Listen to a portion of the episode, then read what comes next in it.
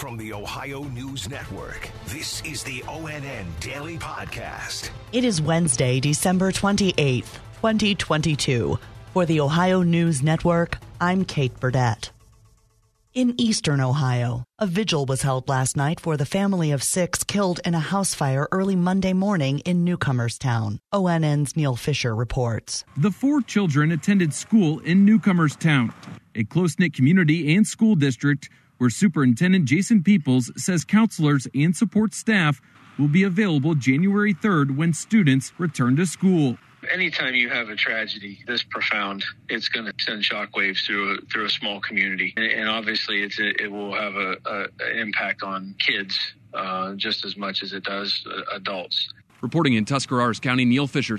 Investigators say alternative heat sources were being used in the home, including a wood burner, kerosene heaters, and electric space heaters, which may have played a role in the fire.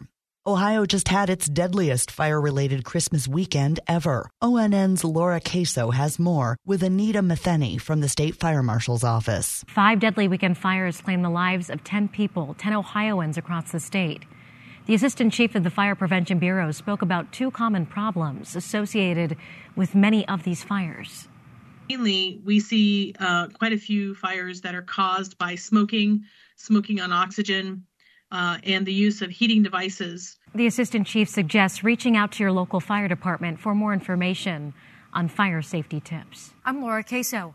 Christmas travelers are still experiencing problems at airports. ONN's Bree Buckley has the story. The travel nightmares continue for some flying into Cleveland Hopkins. Abby Varela tried to fly Southwest Airlines from Phoenix to spend the holidays with her family in Ashland. She ended up stranded in Chicago. I had to wait two and a half hours to get another flight, and then at 12:30 in the morning, that flight got canceled. They put me on another one, then that flight got canceled. Um, so my dad drove to Chicago five and a half hours to pick me up. Now her luggage is nowhere to be found, and she says Southwest isn't helping. There's absolutely no communication. In Cleveland, Bree Buckley. As airlines are still dealing with the impact of last week's winter storm, Southwest continues to be the hardest hit. The carrier CEO, Bob Jordan, issued an apology to stranded passengers, blaming a computer system failure for the chaos. We reached a decision point to significantly reduce our flying to catch up.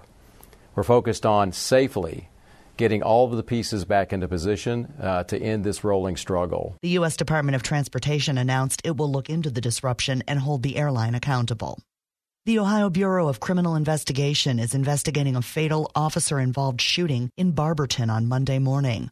More from ONN's Austin Love. Barberton police were called to an attempted robbery where a woman was being followed and threatened by a man near the Barberton YMCA building. Police say when they tried to arrest the man, now identified as 34 year old Zachary Zorin, he charged at them with a knife. That's when one of the officers shot Zorin in the abdomen. He was later taken to the hospital where he died from his injuries. No officers were injured in the incident. I am Austin Love. Flooded floors in the Wade Park apartments on Cleveland's east side are now frozen after tenants say pipes burst on Friday. ONN's Kiera Cotton reports. Over the weekend, the 60 year old building saw flooded floors turn into ice and sludge. The main lobby, hallways, and inside and outside of individual apartments all covered with water. Richard Pinson has lived in the building for five years and took us inside his apartment. He says Cleveland Metropolitan Housing Authority isn't addressing the issues. And it's, it's a lot of people up under CMHA safety, they roof, that they, they need to be concerned about in times like this. The building has also been without heat heat, even on Christmas, forcing residents to take dangerous measures to heat their homes. We also reached out to CMHA to see if they had any plans on addressing the residents' issues or answering their concerns, but we have not yet heard back. According to the Cleveland Metropolitan Housing Authority's website, the 16 floor property has 221 total units. Officials are assessing water damage at the Ohio State House. ONN's Dave James has the story. A pipe burst during freezing weather, sending water pouring into the Senate chamber and adjacent lounge for lawmakers and other areas.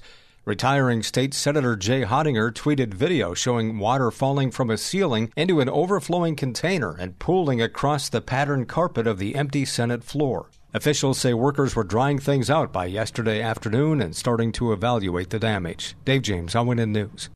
Health experts are worried about a rise in flu and COVID 19 cases following large holiday gatherings. ONN's Tracy Townsend in Columbus reports with Dr. Anand Swaminathan. COVID 19 and flu cases are rising to record levels nationwide. It's part of the reason doctors say it's never too late to get vaccinated against flu and COVID 19. If you haven't gotten vaccinated, it is still extremely beneficial. It's extremely protective against the bad outcomes for COVID, for getting hospitalized, for having death death. And if you're vaccinated, getting boosted is critically important. Tomorrow, we expect to get the newest COVID 19 data for the state. The Ohio Department of Health reported an increase in cases for the third time in a row last week. Nearly 18,000 cases were reported, and that's up from 16,000 the week before. I'm Tracy Townsend. An update on the measles outbreak in central Ohio. ONN's Gabriela Garcia has more. There are now 82 confirmed cases, and 32 of those people had to be hospitalized. The measles is still mainly impacting children between the ages of 1 and 5. That age group makes up 66% of cases. Now, so far, we know four children had at least one dose of the MMR vaccine, but the vaccination status for four children is unknown. Reporting in Columbus, Gabriela Garcia. Celebrations of Kwanzaa are happening all week around Ohio, and in Toledo, some are celebrating a big anniversary. It's the 50th year of festivities in the Glass City, and people at the Frederick Douglass Center there are celebrating in person for the first time since the pandemic. Toledo resident Don Lynn. You know, this is helping us teach us the, uh, the say, kind of like the culture that we, that was misplaced during the, the crossing of of uh, for slavery, and so we're trying to reestablish who we are and define it for ourselves. Kwanzaa is an annual celebration of African American culture that lasts seven days. Each of the days is dedicated to an important principle unity, self determination, responsibility, cooperation, purpose, creativity, and faith. The Ohio State Buckeyes are in Georgia preparing for their big New Year's Eve game. ONN's Dom Tiberi has more with freshman running back Chip Trayanum. Saturday night, the fourth ranked Buckeyes will take on top ranked Georgia, the best of the SEC in the college football playoffs. And while bragging rights are on the line, I don't think we're worried about bragging rights. At the end of the day, I think all the bragging rights just go into who holding up the national championship trophy at the end of all of this when it's all said and done. So, I think the main goal is just to get to that final game. In Atlanta, I'm Dom Tiberi.